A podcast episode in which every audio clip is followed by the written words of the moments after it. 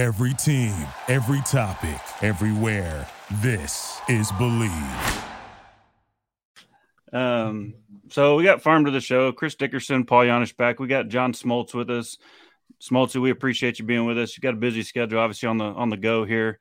Um, one of the things we kind of wanted to start with, we've been talking about the Reds a bunch here, a little bit on on on our particular deal, and you've got an interesting perspective because you see the whole league, right? You're still covering games, you're doing things in both leagues, and and and getting a lot of, I guess, the innate feel of what the league's got going. And with you get you're in Baltimore right now, getting ready to cover the Orioles, obviously young team, AL East, arguably going to be good for the next four, five, six years, depending on how things unfold over there. But same thing with the Reds in a, in a different way. But young teams in the game that are kind of making a making a push and and just some feedback from you on on what what you're hearing about the Reds and kind of what they got going with with that young group of position players in particular, but also on the bump.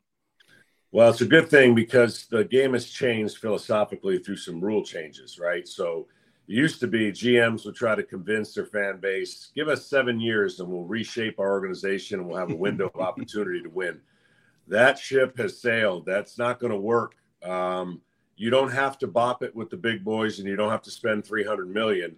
You have to show a roster that has manip- you know, ability to kind of put pressure and use some athleticism and put the ball in play again. We're we're kind of going back to some of the things that were important, obviously, in winning baseball games.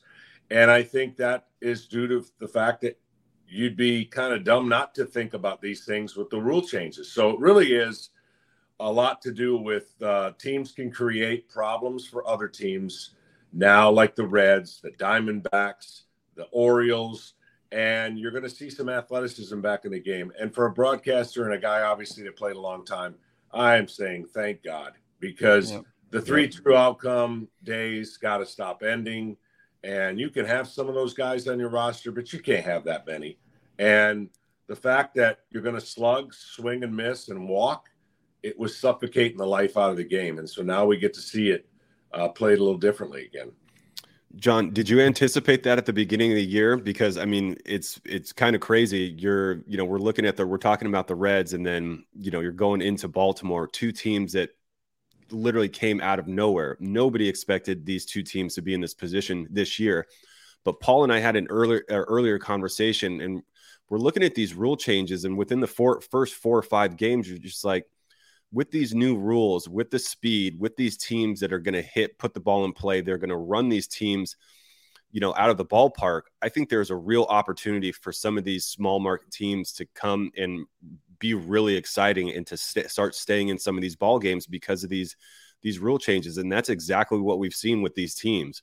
Yeah, I, have been banging this drum for 10 years. I mean, they've been slow to, to ban the shift. And uh, I get there was pushback and there was all this kind of every sport made uh, rule changes. Everyone, baseball was slow to rule changes. Uh, the game had moved in a direction where you had to look at this as a philosophical change. And I'm glad they did because now what it does is says, okay, I can't hide bad defenders all of a sudden in a shift. I can't make ground balls an automatic out. So if I'm going to still try to play baseball the old way, you're going to get passed by. And then teams have. You see rosters have gotten old. You see defensive teams now getting exposed.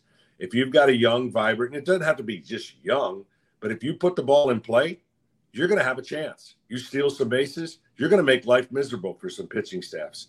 Nobody's done it better than the Atlanta Braves this year, yeah. com- combining their offense with their power and their speed. And I think you're going to see teams look in directions now that have to force them to think about ways to create that pressure and have those guys on their roster that are going to be viewed as weapon on the bases and weapons in the field again. Right. Yeah, yeah and you know, as a, you know, as a pitcher, sorry, Paul. You know, as a pitcher, the the pressure that that creates. I mean, how you can get rattled with a guy on, how it messes up your timing. You know, that flow of the game of just having that threat, and then you know, it's easy with the base runners. You know, known I was, you know, that was a large part of my game. But with the the pitch clock, like you're essentially you're just timing it down. And then when you don't have, um, you know, when you don't have that rhythm and you've got to play, you know, the cat and mouse game, like that's gonna that puts pressure on them, you know, mentally that puts pressure on on on pitchers as well. So it's it's been really fun to see, and Cincinnati has done uh, an incredible job of that this year with with with on the base paths. No doubt. And look, I mean, we all know they're in a home run hitting park, but that doesn't mean you have yeah. to have nine home run hitters in your in your lineup. Still got to play on the road. Colorado has to play on the road, and I think if you don't manipulate your roster to handle both road and home, then you're putting yourself at a disadvantage. You give me a bunch of base cloggers and strikeout guys and homers, I'm gonna I'm gonna have a field day. But you put some people in there that make the lineup longer, and it makes it tougher for me to navigate a lineup because there's people on base. It's going to be a much more difficult task, and that's what you're seeing. Yeah. So I wanted to ask a specific question because I got the Andrew Abbott kid in Cincy, right? He's had a great year he's a young young guy, young arm. He's thrown as many innings this year as he has, I think, in his entire career slash life. And there's been a lot of talk about shutting him down early for a team that's in the race, and he's arguably been their most reliable arm. We've seen this in the past with some other guys, and I'm just interested to hear your perspective because for me, it's it's difficult if you're in that locker room, if you're in that clubhouse, to rationalize that in, in this current landscape when like nothing's promised for next year or the future or whatever and just your your opinion on that for young pitchers currently in the game and and, and how that unfolds. Well, we have a lot of flawed philosophies in pitchers. I could spend the next two hours exp- explaining why they don't think uh, this through because they just feel like the next guy up will take care of it. We don't pitch, we throw. We don't prepare. We just hope everything works out. And the one thing that I don't like about the game is this this pitching. We, we we're de-developing greatness and look, when you run into these situations, this is why young teams and young pitching staffs don't make it to the dance. I don't mean can't get to the dance, just they don't make it deep because of the limits. They're just not prepared and they mm-hmm. haven't anticipated that this year might be something that works out. So what happens? They shut pitchers down, they frustrate fan bases, and they kill teammates' morale. And that's just we've seen it too often. And there's ways to navigate around it when you have some surprises. You stretch it out, you don't talk about it you watch the pitcher. His mechanics are good and the stress is low. Then you don't deal with the fact that I got to shut him down at this specific specific time. I think there's ways to do the things that other teams have. The Braves in the past did not talk about Spencer Strider shutting him down last year. You never heard about it. They stretched yeah. him out. They missed a start. They used the All Star break. It is a real thing. I mean, you don't want a pitcher to have 70 more innings than he did the year before, but you you got to do a better job of training them to get them ready to be a big leaguer.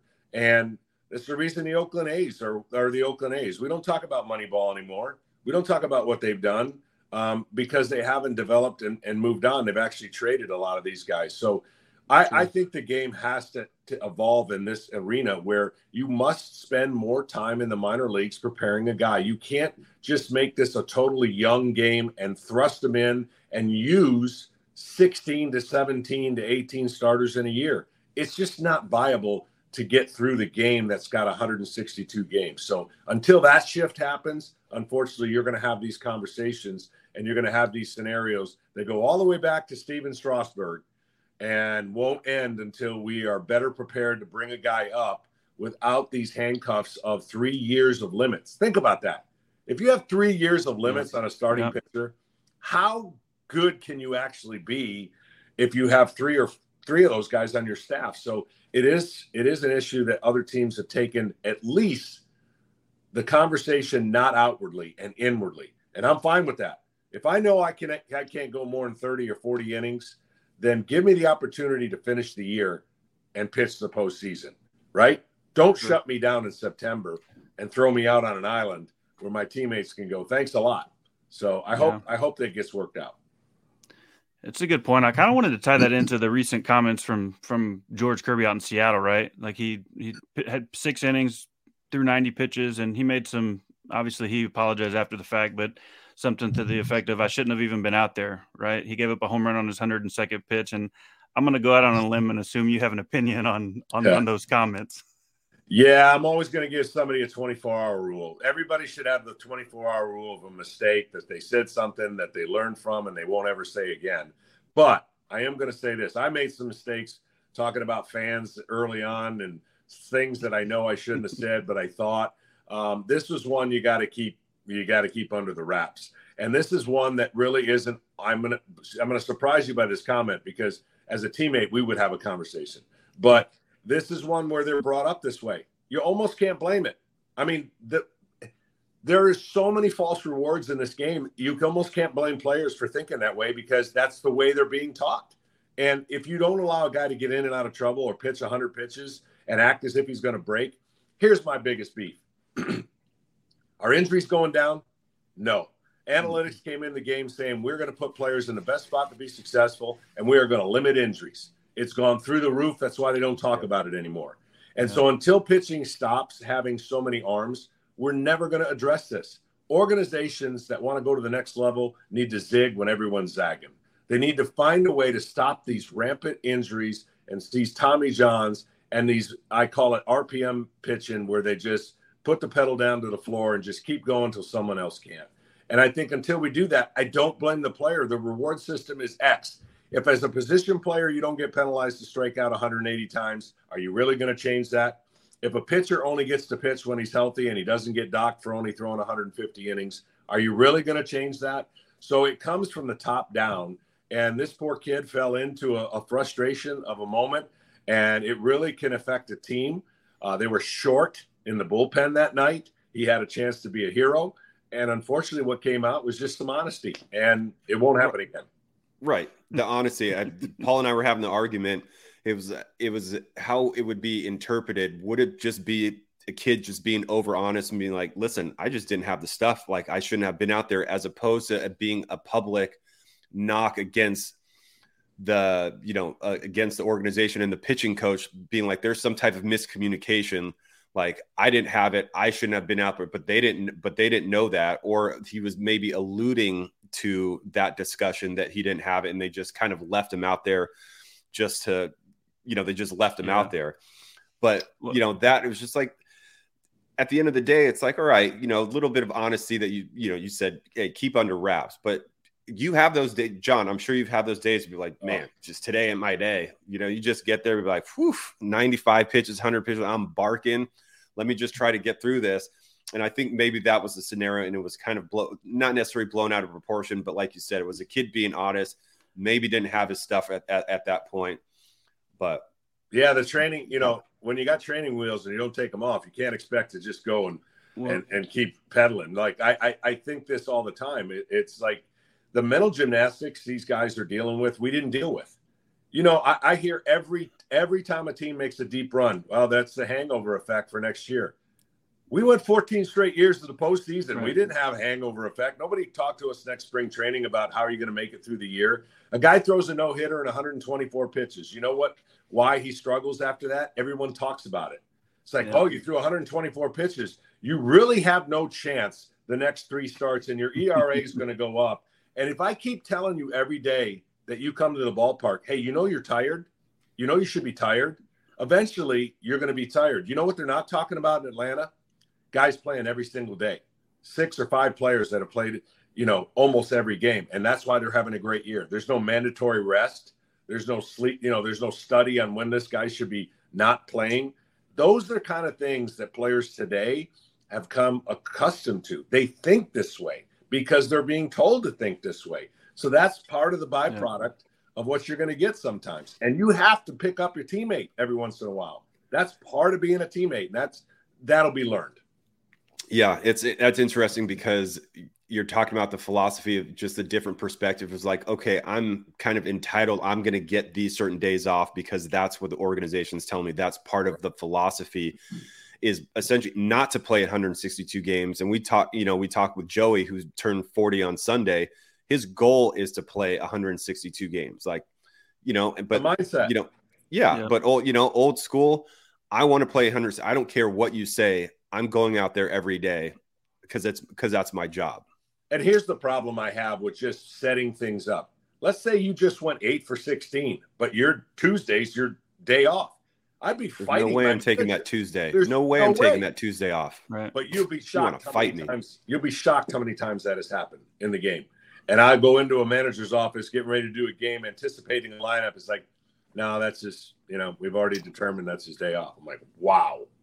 Well, and Smoltz, it makes me think too, because I mean, your, your career is indicative of your mindset and the time in which you came up. And obviously, there's a bunch of physical ability and preparation, like you referenced. But kind of the way you're saying it, which I appreciate because a lot of people will stand on the fence and maybe not be quite as honest, blunt, whatever you want to say. But have you ever considered? Obviously, you're commentating, which I assume you enjoy, and you still get to be around the game and go all over the country. But have you ever considered whether it's coaching or getting into the front office somewhere to try to influence maybe some of that stuff? I know you're still tied to Atlanta in some ways, but is that something that's ever appealed to you? I've always loved my opportunity to talk to young pitchers or anybody who asks me questions. It doesn't, our worlds aren't colliding right now. You know, the, the world that baseball has in my generation, yep. it's almost arm distance because our, our, our influence or our experience that we could pass on would be anti to what they're talking about today. So. I get that. And exactly. But yep. here's my, my biggest thing. And I've been talking about this every single time I talked about it in my hall of fame speech. I'm tired of guys getting hurt. I'm tired of bigger, stronger, faster, more technology, more information, and nobody seems to care because the longevity issue is gone. And I'll be honest and blunt, I just don't think organizations care to have you 10 years. I don't care sure. that they, I just don't think the way that they have kind of dissected a roster and the financial model to it, they feel like if there's enough arms, the next guy can be the guy. But yet, 25 to 33% of every roster's got a Tommy John on it. Like, how's that sustainable? So yeah. I'm more a pro. I obviously want the players. I'm a I'm a fan of the game. I want to see a, a young man, a Jacob DeGrom, be healthier. I want to see the guys last longer. My fear is there's going to be a shelf and a cliff. Guys are going to get to the shelf and the cliff and drop off, and they're gone, yeah. and it won't be missed. I think it will. When you think about generational pitchers that are going to be gone here in the next three years, I don't think you're ever going to see them again. No Verlander, no Scherzer, no Kershaw, Kershaw, no Cole, no Adam Wainwright, no no um, you know when you think about Charlie Morton, I think those days are, are far and few between. Now, if I was in the front office and they would convince me that that's they don't need that, I, I kind of disagree. I think a fan base is losing out on matchups. You know, you don't pick up the social media and you don't look at who's starting tomorrow. That's gone. And and to me, yeah. baseball always had something special about that. Those battles and those matchups and the great position players. Look, I'm a fan of these athletes today. It's unbelievable. I mean, the younger player is greater than I've ever seen before and making an impact. That's great. But that's a one percent of your roster that gets to stick around. So you guys know it. I mean, this is a great game. Put the uniform on as long as you can. Take ownership of your career. I just don't think guys have ownership of their career anymore. I think it's being I think it's being navigated by people that, quite frankly, have never played the game. Well, and yeah, it's a good point because the the pitchers in particular, we can say whatever we want about arm talent. That's not the same thing as being a great pitcher, right? right? To your point, and when you're referencing some of those guys you mentioned, the generational type pitchers, there you can't tell me that you're there's a next man up. Like there's not everybody's as good as Gerrit Cole, not everybody's as good as Justin Verlander. I don't care if they have the exact same stuff metrically mm-hmm. they're not as good because of the psychological aspect because of the preparation yep. because of the longevity all of that stuff so it's it's a great point i think what's coming that the next wave for baseball is some form of roster manipulation uh, rule changes i think right now you can have the elevator system and you look at rosters and and those guys that make clubs are the ones that have options they can get thrown up and down up and down up and down and fill the void and I, I just again there's outlier situations. The Atlanta Braves are an outlier this year. They've thrown 16 starting pitchers. If you say the next team and next year will have 16 starting pitchers, I'm going to say they're not making the playoffs. This is an outlier. And I sure. think teams that don't have that depth and resources, you're talking about Cincinnati Reds, they need more things to go right. They need young yeah. players to play big and big players to be great. And I think then you've got a, a fun season. Like they're on the cusp of making somebody's playoff experience a nightmare. No one wants to play them. They don't. There's not. There's not a ton to gain, right? There, no one wants to play them or the Diamondbacks or team that can, like you said, run you out of the building and make your season um, not as happy as the one that you know you thought you were going to go long and deep. So I think there's ways to to to enhance. I am so pumped up about the game this year as a broadcaster because now we're moving in the direction um, that's going to bring young kids to show their talents again and not go to other sports. Let's face it, yeah. you were not showcasing your talent in baseball for a long time here. And there's some great talents. And we were losing multi sport players to other sports when the longevity and the and the ability to stay healthier should be baseball. Yeah, yeah, it's a great point. And uh, let's touch on the Braves real quick because I know you're exposed to them, and I was in Atlanta for a couple years and had the opportunity to be around Brian Snitker, one of my favorite people in the game. I'm, I'm so happy that they're having so much success under him, and I don't think it's an accident, by the right. way, despite the fact that they're outrageously talented. But you've you've seen that team up close and personal. They're they're tremendously talented on offense. They've get, just give me some of what I mean. You're there with the they clinched last night obviously a, a, a, good time was had by all based on what I can tell. But yeah. give me a little insight into that team and and kind of the because when you talk about some of the psychological aspects of what we referenced earlier, that team's showing up to the park every day expecting to win. I would assume, and they put themselves in a situation where getting to the playoffs that ain't it. We're they're right. they're, they're, they're going to win the championship. Yeah, uh, you know, uh, this statement doesn't mean it has to be uh, exactly the way I'm saying, but everybody on that staff is either a former manager or a former player. They get it.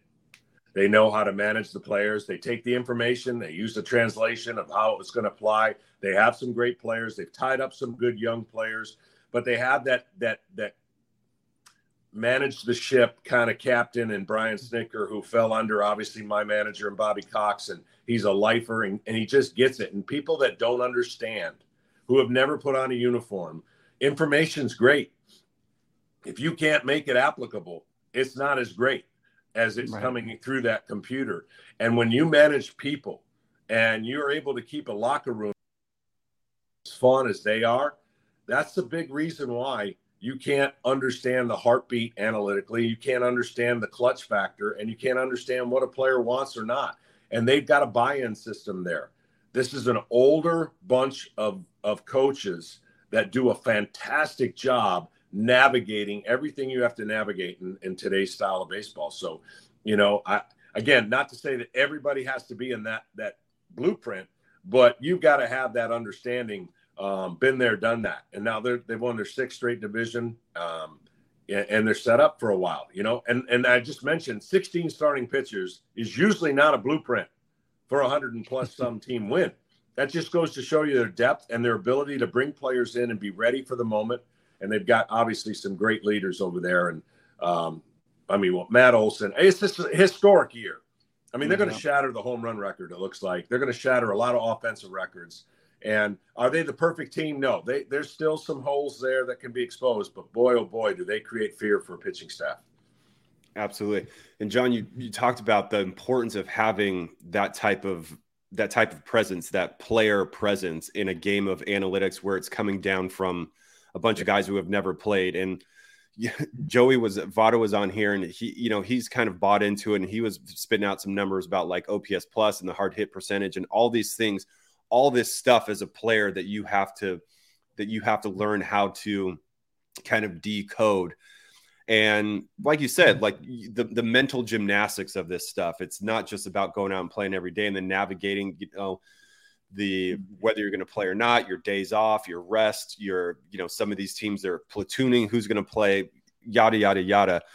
And i think that's such an overlooked a overlooked factor these days. Yeah. and the teams that do that are the most successful have those guys at the ship that are the former players from that particular your particular era our you know our, yeah.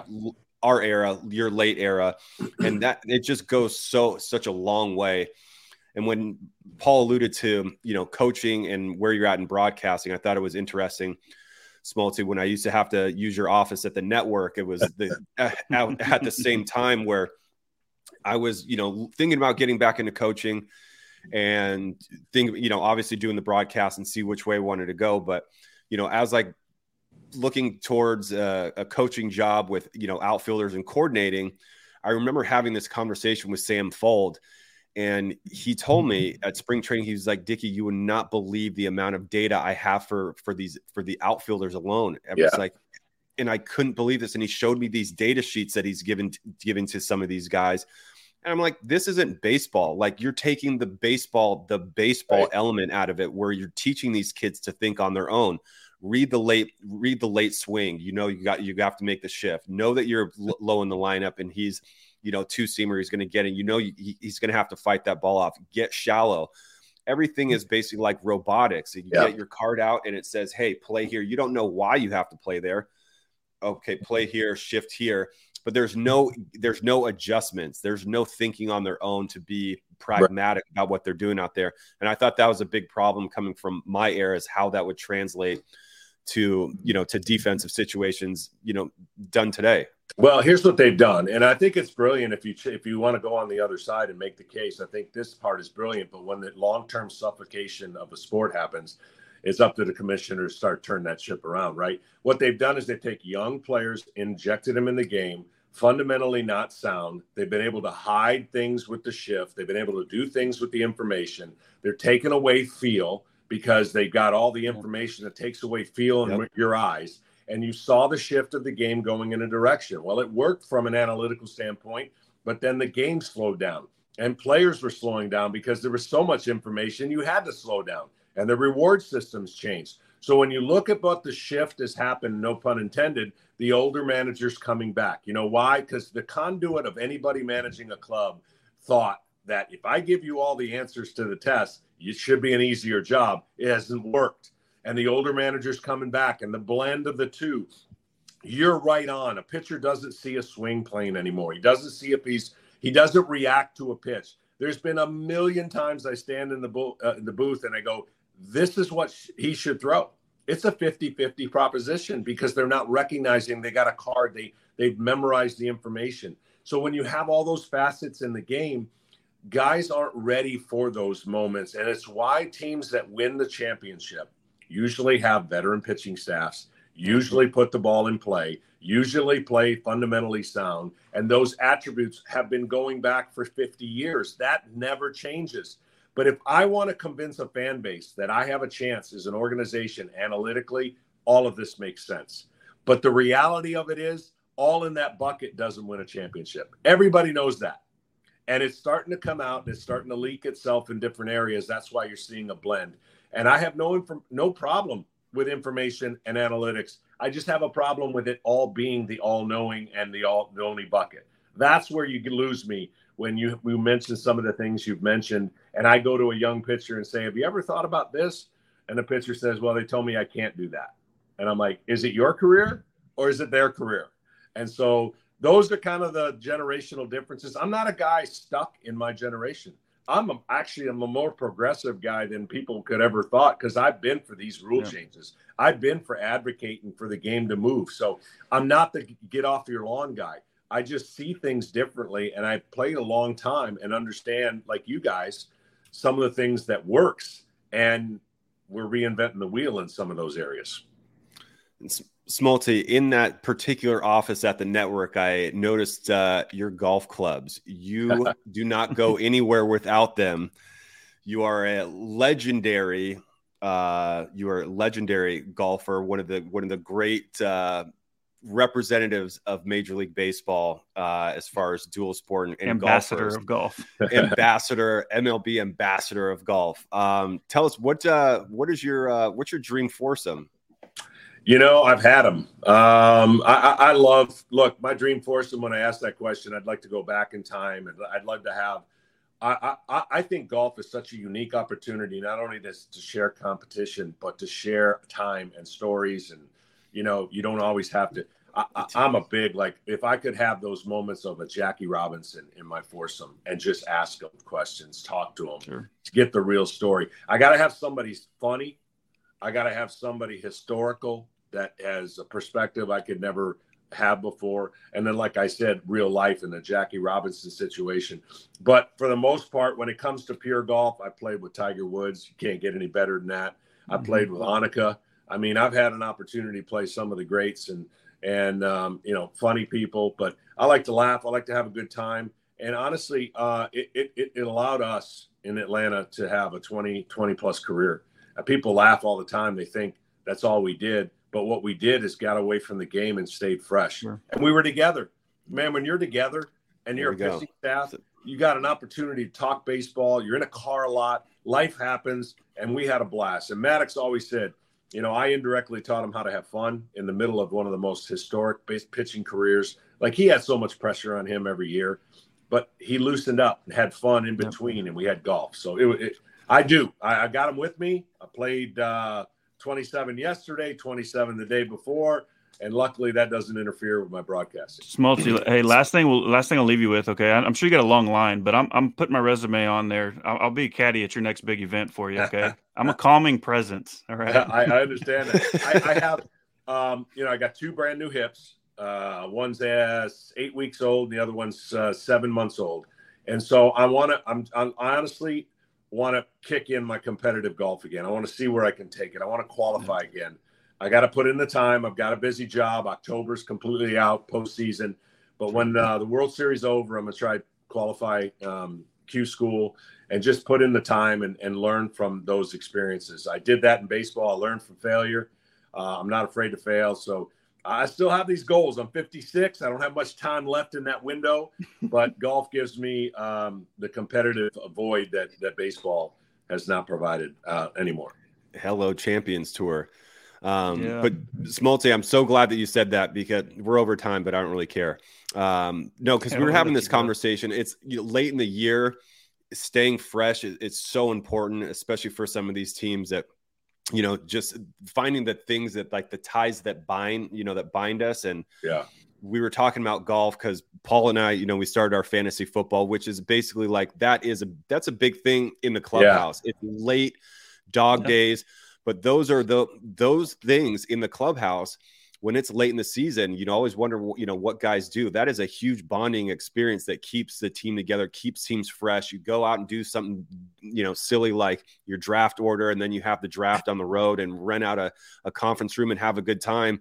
And so, uh, you know, thinking about those those things, those moments along the season that really keep the team together. And, and golf is, in, like you said, golf is definitely one of them. I, I, was the golf concierge and the fun concierge. I, I created yes. all the tournaments. We had card tournaments. We had ping pong tournaments. We had all kinds of tournaments through the year that we'd sign up for and keep, you know, tabs on because like you said, it's a long year and all the road trips and all the things that we got to do. So I miss that. Um, games are a little bit different in the clubhouse, I'm sure now, but uh, technology's taken over. But I, I, think you're so so right. I mean, this this sport's a tough. It may not be the most demanding physical sport like football is, but man, you got to go 180 to 210 days together. You know how many yeah. things can get in the way. So mm. uh, we even played Monopoly. We had a Monopoly tournament. That's how mm. old and funny we are. But I didn't care whatever anybody wanted to compete in, let's go. I'm, I'm hey, right there a, with a. A good Monopoly game can be six hours. You that's a, that's a, that's a that's a, that's something that can go a whole a whole week. If if you're doing it right and you got to you yep. got to battle for boardwalk, that that baby's taking at least three days. Yeah. Well, All right, Smolty, hey man, we can't thank you enough. I know we know what your schedule looks like. Thanks for showing up. Thanks for uh, being honest and transparent as always. And uh, don't forget about the caddy offer. Okay, you got it. You got it. All right, Where, man. Have a good one. I Travel safe. You guys have me. Thanks. See you, man. Thanks, Smolty. Thank you for listening to Bleav. You can show support to your host by subscribing to the show and giving us a five star rating on your preferred platform. Check us out at Bleav.com and search for B L E A V on YouTube.